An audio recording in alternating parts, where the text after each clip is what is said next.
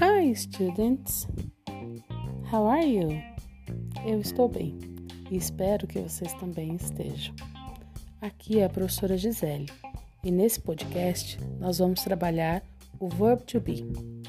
Estejam com o material didático aberto na página 18, Grammar Point.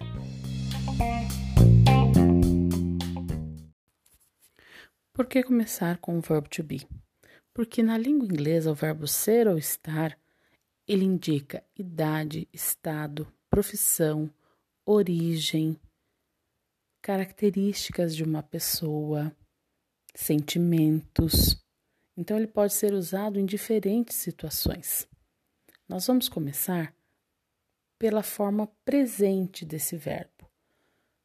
Então, como nós podemos usá-lo para tratar de situações que estão acontecendo agora. Na tabela do livro de vocês, nós temos a conjugação do verbo to be. Esse verbo pode ser escrito de três formas diferentes no presente: am, are e is. Todas elas têm a mesma tradução, porém cada uma se refere a uma pessoa do discurso. Vocês já estudaram em língua portuguesa as pessoas do discurso. Já viram que elas se referem àquela estrutura de conversa. Primeira pessoa do discurso, quem fala. Segunda pessoa do discurso, com quem se fala. Terceira pessoa do discurso, sobre quem ou que estamos falando. Então, as pessoas do discurso geralmente são indicadas pelos pronomes. O que, que são pronomes, professora? São as palavrinhas que substituem os nomes. Eu, você, ele, ela, nós. Em inglês, os pronomes pessoais, que são essas palavrinhas que substituem os nomes, são representados pelas seguintes palavras aí do seu quadro. Olhe para ele: I, you, he, she, it, we, you, they. Repeat with me. Repita comigo.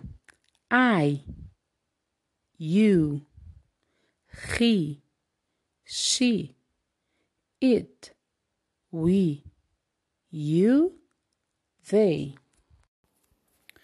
Observando a tabela, vocês verão que ela é composta pelos pronomes, que nós já vimos, I, you, he, she, it, we, you e they, e pelo verbo to be conjugado. Observem que nós temos três maneiras diferentes de escrever o verbo to be: am, are, is. Apesar de ser escrita de formas diferentes, continua sendo o mesmo verbo, ser ou estar. Agora eu vou falar com vocês em inglês e em português essas expressões e depois nós faremos uma brincadeirinha. I am, eu sou ou eu estou. You are, você é ou você está. He is, ele é ou ele está. She is, ela é ou ela está. It is. Ele ou ela está ou é. We are. Nós somos ou nós estamos. You are. Vocês são ou vocês estão. They are. Eles são ou eles estão. O importante agora é anotar. Anotem traduções, Anotem como pronunciar algumas palavras, pois essas anotações podem ser feitas aí no próprio material e elas serão de fácil acesso para vocês. Isso é muito importante no processo de aprendizagem de um novo idioma. Vamos para a brincadeirinha? É o seguinte: eu vou falar então as expressões do quadro em português e vocês tentam repetir em inglês. Se acharem difícil, Voltem o podcast e escutem novamente a pronúncia dessas expressões, ok? Vamos começar? One, two, three. Eu sou. E você é. Ele é. Ela é.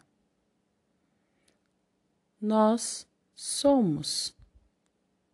Vocês são. Eles são. Foi difícil? É uma questão de treino, ok? Na página 18 aí do livro de vocês também, nós temos exemplos desses usos que nós podemos fazer do verbo to be no nosso dia a dia. Então, ele serve para indicar como estamos nos sentindo, de onde somos, quantos anos temos ou outras características, ok? Então, no primeiro, olha o exemplo de como estamos. I am happy. Eu estou feliz ou eu sou feliz. We are students. Nós somos estudantes ou alunos. We are students. I am happy. Observem também a pronúncia, pronunciem comigo, ok? Sempre que eu falar. You are a girl. You are a girl. Você é uma garota. I am from the USA. Eu sou dos Estados Unidos. I am from Itapeva. Eu sou de Itapeva. Então, o verbo to be indicando origem. You are a girl o verbo to be indicando uma característica. Você é uma garota. She is 10 years old. Ela tem 10 anos. O verbo to be também serve para indicar idade. Observe que em inglês não dizemos nós temos tantos anos. Nós usamos o verbo to be, nós somos ou estamos com tantos anos ok? Então, sempre que você for falar a sua idade em inglês, você vai dizer I am, o número da idade, né? Acompanhado da expressão years old, como está no último balãozinho aí dessa página, ok? Então, se eu fosse dizer a minha idade, eu diria I am 36 years old. Eu tenho 36 anos, ok? Então, eu espero que vocês tenham gostado. Escutem novamente quantas vezes forem necessário esse podcast, pois é uma forma que nós temos de estudar, ok?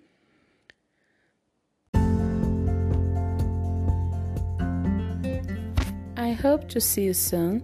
Espero ver vocês em breve. Bye!